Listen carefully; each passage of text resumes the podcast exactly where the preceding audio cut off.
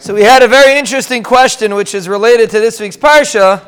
There's a very famous sefer that we use all the time called Beis Yosef. And the question is, why did the Beis Yosef call his sefer Beis Yosef? And the answer is because it comes in this week's Parsha.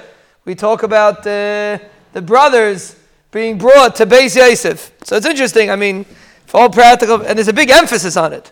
The Torah keeps repeating they brought to Beis Yosef and they realized that they were being brought to Beis Yosef, and then they had a conversation with the person that was in charge of Yosef's bias.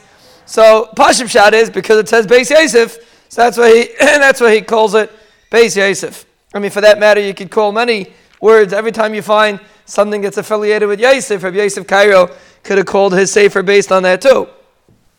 But there's a very interesting lesson from Beis Yosef. Why does the Torah stress so much the concept of Beis Yosef. They brought this house.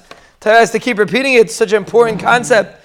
So Rabbi Yecheskel told me uh, two days ago, Murray the Gavard from the Boston Rebbe, that someone asked him, he lived in Boston, that's why he's called the Boston Rebbe.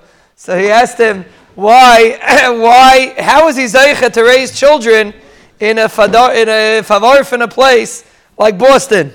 So he said, Murray the Kazakh. He said, when you have a, an embassy, let's say you have the, uh, the English embassy in the United States. So it's on U.S. soil, but when you walk into the embassy, you are in England. The, the ground of this, the, the legal sta- status of this building is England. And legally they can't go in here. It's considered England. That's an embassy. Said, My house was an embassy for the Ribono Shel Olam. I lived in a wild place, foreign country, but in this house, it's an embassy.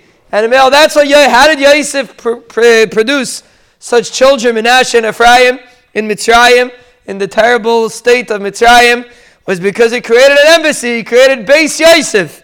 It was an embassy for the Ribono Shel Olam, and the outside influences did not infiltrate the embassy of Yosef Atzadik.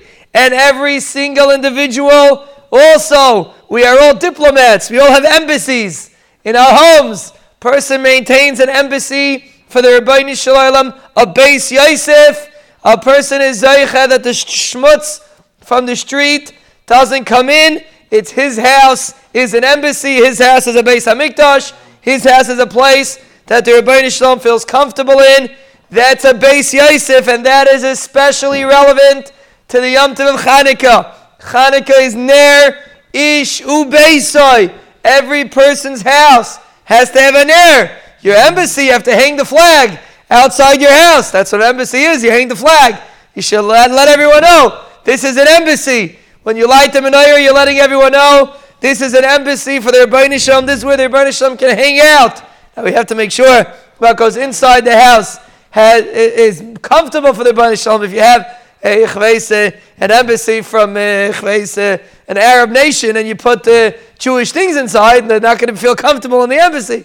So if you have an embassy for the Rabbi Shalom, you have to make sure everything in your house makes him feel comfortable. He should want to stay in his embassy. He, want, he should want to keep his flag, his uh, seal in the embassy. But every person's home is an embassy, and on Hanukkah we hang out our flag and we do Persume Nisa to demonstrate that we have a Beis Yosef, we have a house that's an embassy for their Ribono Shel Olam. We should be Zeichet. But our homes should be an embassy for the Ribono Shel Olam. And just like when you have an embassy for a country, that country supports the home and sends uh, sends parnasa, sends everything you need. If you have an embassy for the Ribono Shel Olam, Bez Hashem, the Ribono Shel Olam will always send us brachais, atzlachais, yeshuais, refuais, nechamais, geulais, Parnassus, Smachis, and Kalkalis, and of course donuts. Lakava de Benzion. Lanu, Olachal de Galeno, Olachal Mishpachteno, Olachal Yisrael. Amen.